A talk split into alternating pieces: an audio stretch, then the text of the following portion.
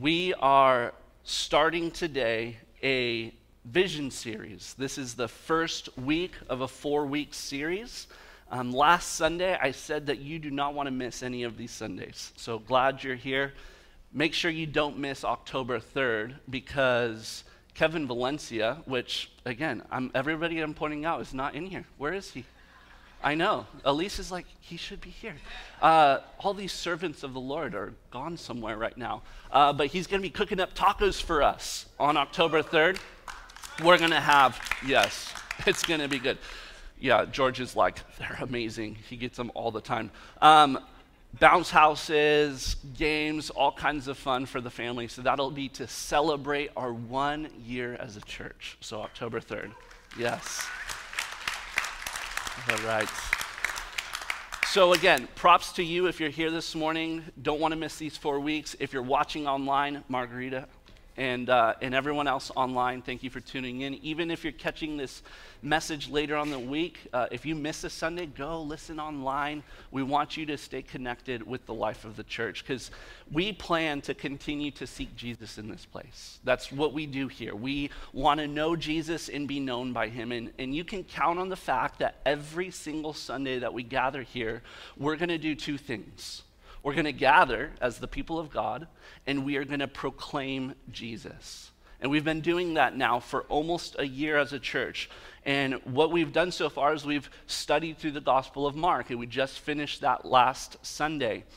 And so today we're pausing from our usual manner of teaching through the scriptures, and we thought that it would be appropriate if we communicate to you, the church family, you know, do you ever have family meetings where you kind of come in and you all snuggle up on the couch and you talk about what you're going to do as a family? Anyone? No? Okay, fine. In the Hendrickson household, sometimes we do that. When, maybe it's like when we're going to somebody's house and we got to lay down the ground rules of what it means to be Hendricksons. And, and, and it's fun because our kids know that the last thing, even after laying down the law, we say, and have fun. And, and, that's what we want to be here as a church. We want to be a church that, you know, we have some vision. We have some ways that we do things. We want to be a church family that has some fun together.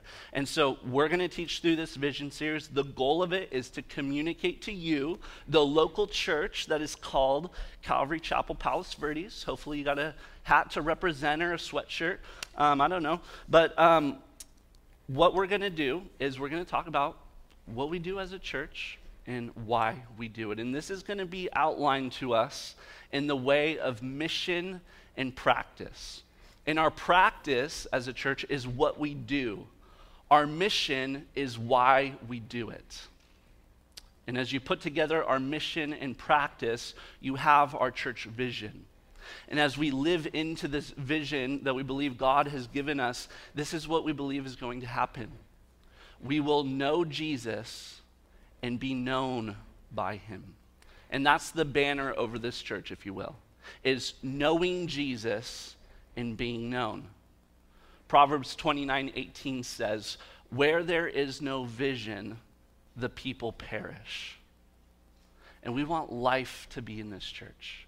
We want life to go out from us as a body of people. And so we're asking you, as a church, that you would get your heart involved you know, I'm praying, and we've been praying as, as the leadership and as the elders of the church, that you would get engaged with your time and with your talents and with your treasures into the things that God is doing. There's a lot of good work that God collectively has for us to do as a church. So, this is a time for you to lean in, right, and say, This is something that I want to be part of. I want to actively live into the mission and the practices of this church.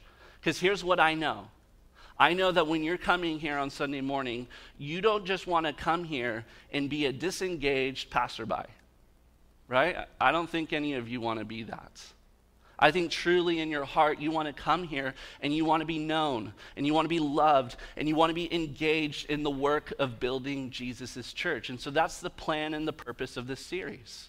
The plan and purpose is for you to get your heart engaged, to get your hands on the work and say, This is something that I am part of. My family is part of this greater church family of the body of believers here in Palos Verdes. And so, you guys ready to begin that? Okay, let me pray for us, and then we're going to kick it off. Lord Jesus, thank you for this church. And Lord, for what you have begun in just a short year. It's been a crazy year, Lord. But God, you have done marvelous things in our eyes. And God, we want to continue to see you build your kingdom here among us. And so, Lord, would you, even right now, by your Holy Spirit, get your people to get their hearts engaged, get their hands on the work, to be part of this movement of God's Spirit that you're doing here in this, in this community. We love you, Lord. We glorify you for how you lead us as our good shepherd.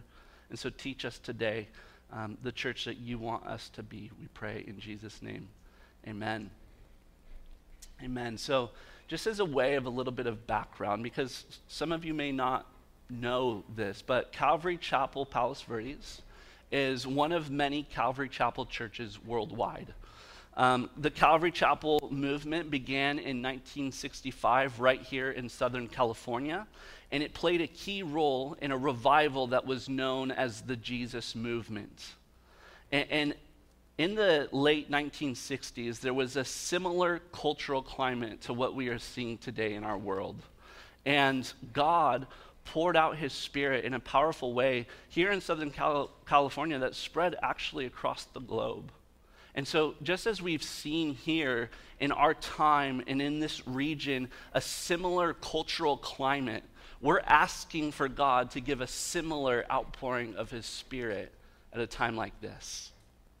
We believe that God wants to use this church to reach the ends of the earth, as we learned last week. This is our Jerusalem. We want to go into our Judea and our Samaria. We want to go to the ends of the earth. We're not seeking just to be here insular. We want to be a church that goes out and spreads the gospel of Jesus Christ. And so Calvary Chapel played a key role in that movement, and it played a key role in my life in the early 2000s. When I was 17 years old, I came to know Jesus through the ministry of Calvary Chapel Santa Barbara. Um, two of our pastors, Pastor Tommy and Pastor Brett, who are on our elder board, are actually coming for our last Sunday, and you'll get to meet them and you'll love them. Then in 2011, I started working at that church. I served there for seven years as the youth pastor, and then for almost three years as the associate pastor. And then in January of 2020, my wife Leah and I began sensing a call from the Lord to go and to plant a church. And we came here to Palos Verdes, and, and we spent a week here praying and seeking the Lord about whether we would come here to begin a new work. And God confirmed it in a multitude of ways that this was the place that He was going to send our family. So we went back to Santa Barbara in January of 2020 and we said, We're going. We're going to plant a church in Palos Verdes. And then March came, which brought a global pandemic, and we were unsure about whether to move forward. And yet, my wife and I prayed and we pressed into the Lord and we decided to advance in faith in what God was calling us to do. And so in May of 2020, we moved here to the peninsula with our family of four, which has now grown to five. And when we arrived, we met people in the community through park playdates. Maybe you're here because of Mom Monday.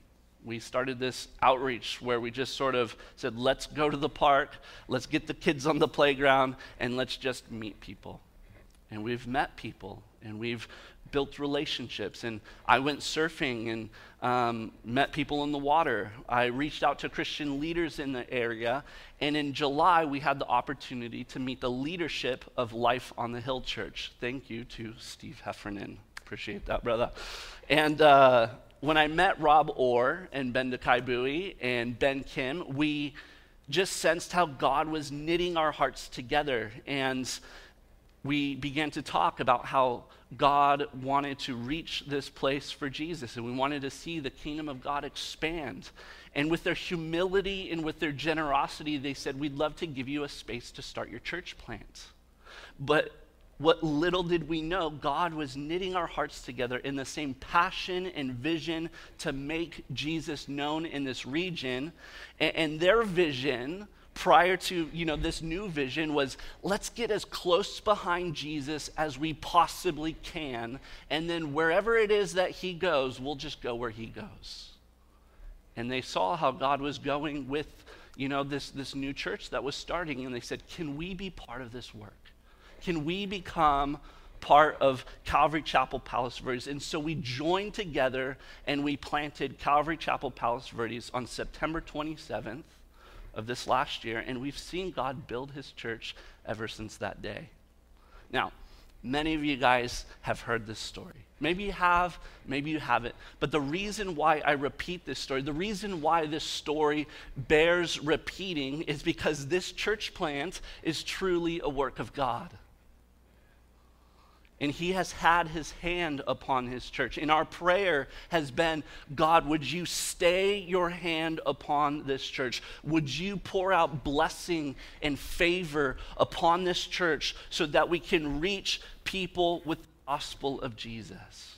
And God has been so faithful to do that, and he's been that something my friend Robin Heffernan said, and she's one of the leaders who is um, building this welcome team so that we would be a church that would gather in people from everywhere, everywhere and let them be known and loved. She said because she got to be part of the very beginning and watch this movement of God happen right in front of her eyes. Something she said that she wants and has a heart for, for anyone coming into this church, is that when they would come here, they would get the sense, just as, he, just as she did, that, that they would realize they are part of something that God is doing. And that they would get involved and engaged just as the Heffernans have. You know, there's a number of families that have joined along the way and have just poured in their their gifts. And it's because of these moments, like our first baptism service that we had the week after Easter. Many people have told us, you know, we came for Easter, we came the next week for the baptism service, and we watched God move so powerfully. We're like, we want to be part of this. Anybody, amen? Okay. God has been moving. Now, we're a year old, almost. And we've been living into this vision of this church. And so, what have we been doing as a church? And why do we do what we do? Well, let me turn your attention to the screen where you're going to see our church's logo. That one there. And thank you, by the way, to our amazing media team John, Nick, Christian, uh, Michael, all you guys, just so amazing serving in that way. Um, but yes. And uh, this is our church logo, and many people look at it and they think it's like a stained glass window of some sort. But there's actually a lot of meaning in this design. And the logo is comprised of four parts that make a whole. And the four parts break down into actually our vision statements. And so you'll see there that these are the four missions that we want to accomplish as a church we want to know Jesus. And the way that we will do that is through teaching and preaching. Our mission is to be known by Jesus, and we do that by worship and prayer. Our mission is to be known by one another, and we do that by community and discipleship. And lastly, our mission is to make Jesus known, and we do that by evangelism and missions. And if you at the design of this is you'll see that to know Jesus, you have arrows that are going up. And to be known by Jesus, you have arrows that are going down, which is this, guys. It all begins with the vertical relationship that we have with God. Knowing Jesus and being known by Jesus is what actually enables us and empowers us to be Christians and to be the church and to do what we do. It all has to begin there on the vertical relationship. But then we also see that we are to be known by one another, and we see the arrows going in. And then to make Jesus known, you see arrows going out. Is that we also have relationships that exist on a horizontal level, that we want to know one another and we want to make Jesus known to others. And so we've got this sense of loving God, which is the vertical relationship, and loving people, which is our horizontal relationships. And aren't those the two greatest commandments? Jesus said, You want to sum up all of the law and the prophets, these two commandments love God and love people. And we believe that the Christian life can be fully experienced in these practices of knowing Jesus and being known. Now, what does it mean to know and be known? Well, when the Bible speaks about knowledge, it's not just knowledge that is an accumulation of facts or head knowledge. It goes much further and much deeper than that. In that, when the Bible speaks of knowing and being known, it's talking about experiential knowledge, a knowledge that exists through relational experiences both with God and your fellow man. And I think that this is our greatest want in life, isn't it? is to know and to be known. Whether that's with God or with people, we want to know and be known. My friend Nicole Kim once told me that she thinks perhaps one of the greatest fears that people have in life is that they fear to be known but not loved. But the gospel tells us that we are fully known by God and he sees you as you truly are. He sees the real you and he loves you. And he loves you unconditionally, and he loves you sacrificially, and he desires that you would also know him. And that's why we say here in this church continuously bring the real you to the real Jesus. Because we believe that you do not need to be afraid to bring your true self to the true God. I want to know the real Jesus. I want to be known by the real Jesus. I want to know you, and I want you to know me. And together, I want to take Jesus, this amazing, incredible Lord and Savior that we worship, and I want to make him known to others. I want to do that together. I want to do that in this church. And I'm so aware of the fact that as I have been living out this vision in just my own life, I have seen the transformation that has happened by God's grace of knowing Jesus and being known. So that's our vision as a whole, which is that we would seek to live out these four mission statements. Now, these four mission statements also come with practices, things that we do in order to accomplish them. And again, over these next four weeks, we're going to look at each one of them. So today, we're just going to take a look at the first one. Our mission is to know Jesus. And the main way that we seek to accomplish that is through teaching and preaching. And this is what I mean by that. Let me read this to you Jesus is real, and he has revealed himself to you through the Bible. When you come to know Jesus, he will show you the Father and empower you by the Spirit. And I want us to consider, because we've been going through the Gospel of Mark now, we just finished it last week. I want to go through the Gospel of Mark and show how Jesus was a teacher. Because when God wanted himself to be known, he gave us his word. We see in Hebrews 1:1 that God says, "In times past God spoke through the mouth of the prophets, but in these last days he has spoken to us by his son." So when God wanted us to know him, he decided that he would become one of us in the person of Jesus. And Jesus is the image of the invisible God. He is the express image of God because he is God, fully God and fully man. And simply put, if you want to know what God is like, look at Jesus. And we've just done that as we've seen through the Gospel of Mark. And we see the statement that Jesus says to his disciple Philip when he, Philip says, Hey, show us the Father, Jesus.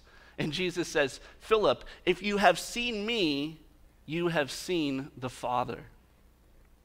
See, Jesus is revealed in the four gospel accounts as one who came to manifest God to us. And so, as we look in the Gospel of Mark, how did he primarily do that? How did he primarily make himself known to people? As being the Son of God, the only begotten from the Father, who would come and die for our sins upon a cross and be buried and raised from the dead to the glory of the Father. And then when he ascended to heaven, he'd send forth his Spirit. How did he communicate that? How did he make himself known to us? He did it through teaching. And he came and he lived among us. With eyes, he looked upon people with compassion. With ears, he listened to people. Listening is a very important aspect of teaching, by the way. He listened to people's weeping and rejoicing. With his mouth, he shared meals and spoke the truth in love. With his hand, he healed people and he served people. And upon his feet, he walked with his disciples along the roads as he just taught them as they were going. He eventually, again, ascended to that mountain called Calvary to die upon a cross and was raised from the dead, and then commissioned his disciples to go and teach the things that he taught. But the disciples could not do that unless they were taught, unless they had been communicated by Jesus who Jesus is. See, we would know none of the things that we talk about on Sunday morning without teaching and preaching. Jesus was a teacher. Over 14 times in Mark's gospel, he's actually given that title teacher. And let me just run through the Gospel of Mark really fast. Mark 1:22 says, "They were astonished at his teaching, for he taught them as one who had authority." Mark 1:38 says, "Let us go to the next town that I may preach there also, for this is why I came." Mark 1:39, he he went throughout all Galilee preaching in their synagogues. Mark 2 2, and many were gathered together so that there was no more room, not even at the door, and he was preaching the word to them. Mark 4 1, he began to teach by the sea, and a very large crowd gathered about him. Mark 4 2, he was teaching them many things in parables. Mark 6 2, and on the Sabbath he began to teach in the synagogue, and many who heard him were astonished. Mark 6 6. And he marveled at their unbelief, and he went among the villages teaching. Mark 6 34. He had compassion on the crowds, and he began to teach them many things. Mark 8 31. And he began to teach them that the Son of Man must suffer many things and be rejected by the elders and the chief priests and the scribes and be killed, and after three days rise again. I love this part. And he said this plainly. Mark 10:1 crowds gathered around him again and again as was his custom he taught them.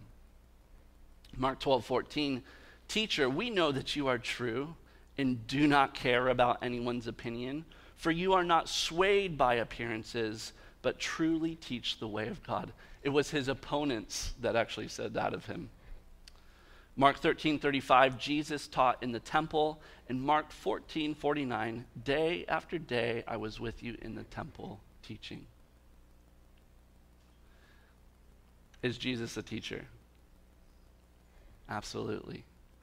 Jesus was a teacher and a preacher, and he commissioned his disciples to go into all the world and to teach and to preach as well.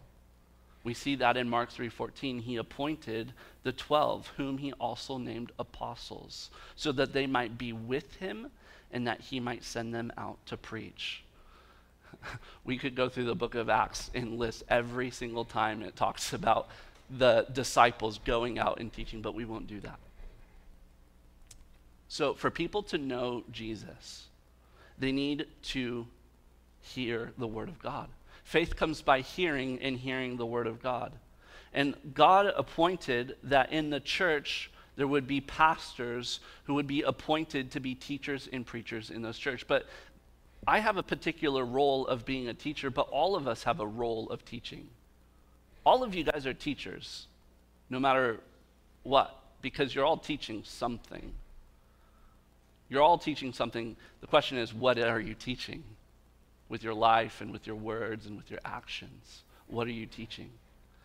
But in the church, God has appointed for there to be leaders who would teach and preach the Word of God, and they will be held accountable to God and to one another for teaching sound doctrine. James 3:1 says this. He warns us that not many of us should be teachers because teachers are held to a stricter judgment.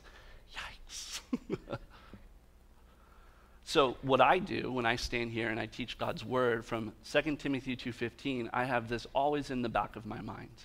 And so I am doing my best to present myself to God as one approved, a worker who does not need to be ashamed, to rightly divide the word of truth. Paul told Timothy, that young pastor, to keep a watch on yourself and on the teaching. Persist in this, for by doing so, you will save both yourself and your hearers. 1 Timothy 4:16. So my role as a pastor is to teach the word of God and together with Rob and Benkai and Ben our responsibility is to teach and to shepherd the flock of God that is among us. And we use the scriptures to do that because we believe that the scriptures are God breathed, that they are useful for teaching and rebuking and correcting and training in righteousness so that the servant of God may be thoroughly equipped for every good work.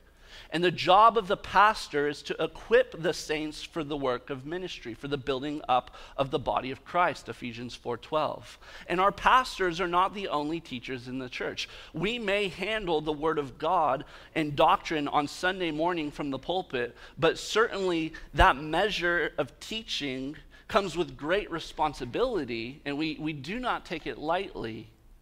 But we have many teachers in this church. Jen Cox is one of our teachers. Nicole Kim is one of our teachers as they teach at the women's Bible studies. As we had 50 to 60 women pass through here on Wednesday to receive teaching on the attributes of God. There are great women who teach in this church. We have Rob Orr and Andrew So who are teaching the men's Bible studies. And, and, they've been teaching through the pastoral epistles, which I just quoted extensively from, because we want to raise up men who are able to teach others also. Because 2 Timothy 2 2 says, And what you have heard from me in the presence of many witnesses, entrust to faithful men who will be able to teach others also we don't just want to rule the teaching. We want to teach you so that you can teach others, so that they can teach others, so that the gospel can spread out from among us. So, guys like Jason, all of you guys, I mean, guys like Kent and Wyatt, and I, I just look around and I'm looking at men who have had opportunities to lead and to teach in this church because we do not want to just retain it here, we want it to go out. Our children are taught each and every week, and they are seeing the gospel in every story of Scripture. Today, they're learning about how the serpent was put on the, on the post so that when they looked at it, they were saved. And then you look at John 3, and you see that that is representative of the cross. My kids come home having learned the Bible, and they are being loved beyond measure. They're coming into knowing Jesus. My daughter wants to be able to teach the Bible like Jen Hall who apparently is very known for her incredible stick figure art. Uh, Annie Allison is pouring into our older kids as they prepare to come in here and to sit in these chairs and to hear the Word of God preached here. And Doug Allison and Brian Hall, the husbands, come and they set up all these chairs every Sunday morning so that you could sit in a seat to hear the Word of God. And so we come together as a body of believers, as a collective community who teach the Word of God. And we want to teach the Word of God from the littlest stinker to the oldest stinker. Every generation needs to know the Word of God and be taught the Word of God. And we find it as a great privilege to teach and to preach His Word. Isaiah 55 11 says, God's word goes out and it does not return to him empty, but it accomplishes that which he purposes and it will succeed in the thing for which he sent it. In the Bible, we see God's word described in a lot of ways. God's word is like a fire, it refines us. God's word is like a hammer, it breaks up our hard and our stony hearts. God's word is like a mirror, it reflects and it reveals to you what is really there. God's word is like a seed. It plants in our hearts and it produces fruit. And hopefully, the soil of your heart is ready and, and ready to receive the seeds that will be planted. God's word is like water, it washes over us and it makes us clean. God's word is like a lamp, it guides our path, it lights up the darkness. God's word is like rain that falls upon a dry and a weary land. God's word is like a sword. It cuts and it divides into the places that nothing else can, and it is a tool for our defense.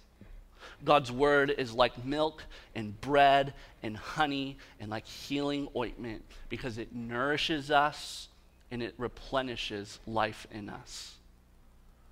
I love God's word. I want you to love God's word. And that is why at this church you will receive the whole counsel of the word of God. And our typical way of teaching the Bible is not what I'm doing right here, where I'm teaching on a topic or on a vision. We at this church will go through the scriptures verse by verse. If I can use an old Calvary Chapel vision statement, um, back in the day, this used to be the vision statement in Costa Mesa. We will simply teach the Word of God simply. And that's what we want to do here. Because when we do that, you will know Jesus. You will know Jesus by his word. You know, Mimi Shanahan right here, who, uh, when this church started, she came and she was sitting front row, and I could just preach to Mimi because she'd just be so focused and attentive and locked into the Word of God. And she came to me one Sunday and she said, You know, I love how you teach the Bible. I'm so amazed because I'm coming here and I'm growing in, in knowing Jesus. I was like. That's good. It, and, and it was so funny.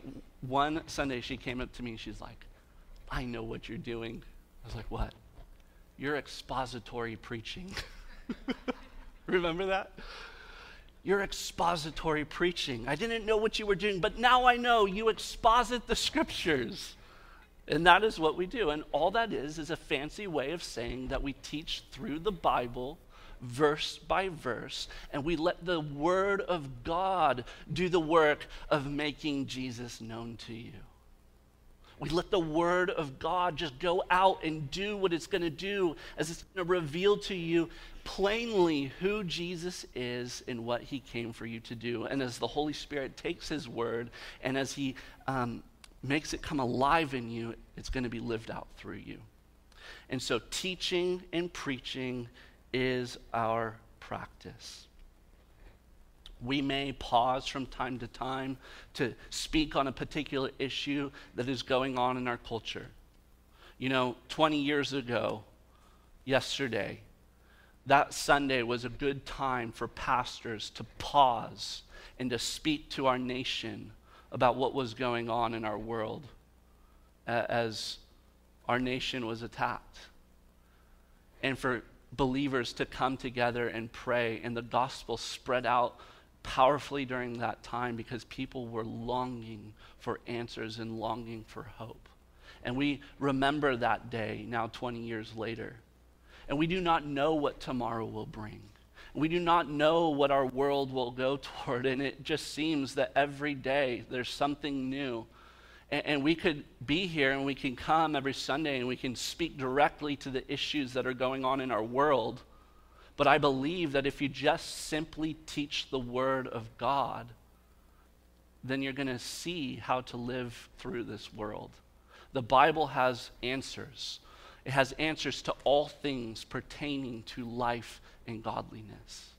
And so we may pause from time to time to address a particular issue, or we might use an application of something that is going on in our world to be people that are of the word. That will be our pursuit as a church. Why? Because we want to know Jesus. We want to know Jesus. That is our end goal. And you know, organizations set their vision statements really high, almost in a sense that it seems unattainable to achieve.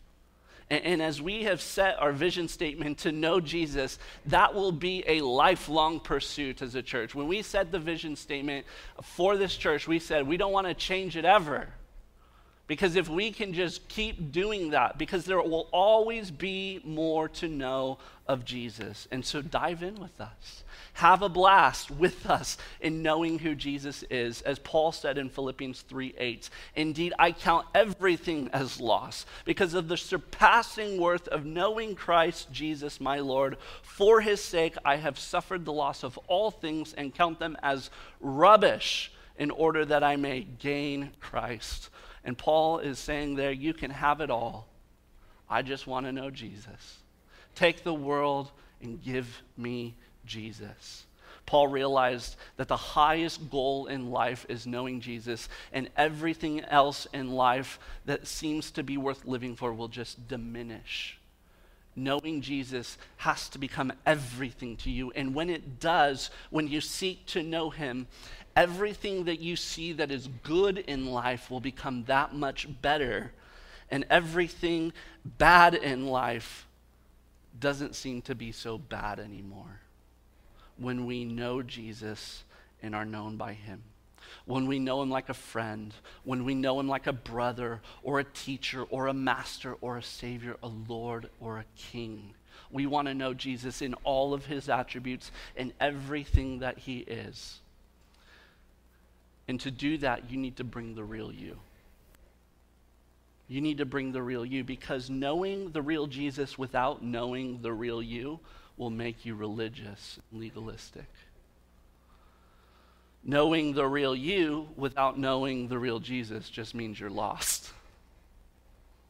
But knowing the real you and the real Jesus will bring about a vibrant relationship of knowing and being known, and you can do that for the rest of your life and into all eternity. Amen. Amen. John 17, 3 says this. Because, guys, there is an eternal difference between knowing about Jesus and actually knowing Jesus.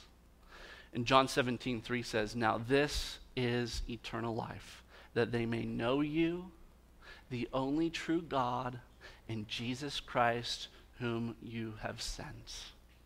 So that's what we're going after, church. We want to know Jesus. And the primary way that we're going to get there is by teaching and preaching the Word of God. Amen? Let me pray. Lord Jesus, thank you for this time. Lord, thank you for the attentive hearts to the words that were spoken today on the mission and the practices that we want to have as a church. God, I just pray, Lord, that if we just distill this down into the simplest statements, we want to know Jesus and be known. Because knowing Jesus and being known gives us the full expression of life, both now, here on this earth, and for eternity, because knowing Jesus is eternal life. And eternal life doesn't just begin when we go to heaven, eternal life begins when a person says, I want to know you, Jesus and I know who I am. I know that I am a sinner in need of a Savior. And so I believe that you died upon a cross for my sins. I believe you were buried and you were raised from the dead. And that by believing these truths about you and all of who you are, I receive into myself life that is eternal that comes from you. Knowing you, Jesus, will reveal to us who the Father is and you will empower us by the Holy Spirit that every day we can live out on mission and into these practices for how you want us to be in this world. So would you take this church, Jesus? It's yours. You are the, you are the senior pastor, the chief shepherd. Would you lead and guide this church wherever it is that you want to take us? We're along for the ride to go where you going, you're going. We want to get as close behind you as we possibly can and just simply go where you go. Lead us by your word. Let it be a lamp unto our feet in dark times. We pray in Jesus' name. Amen. Amen.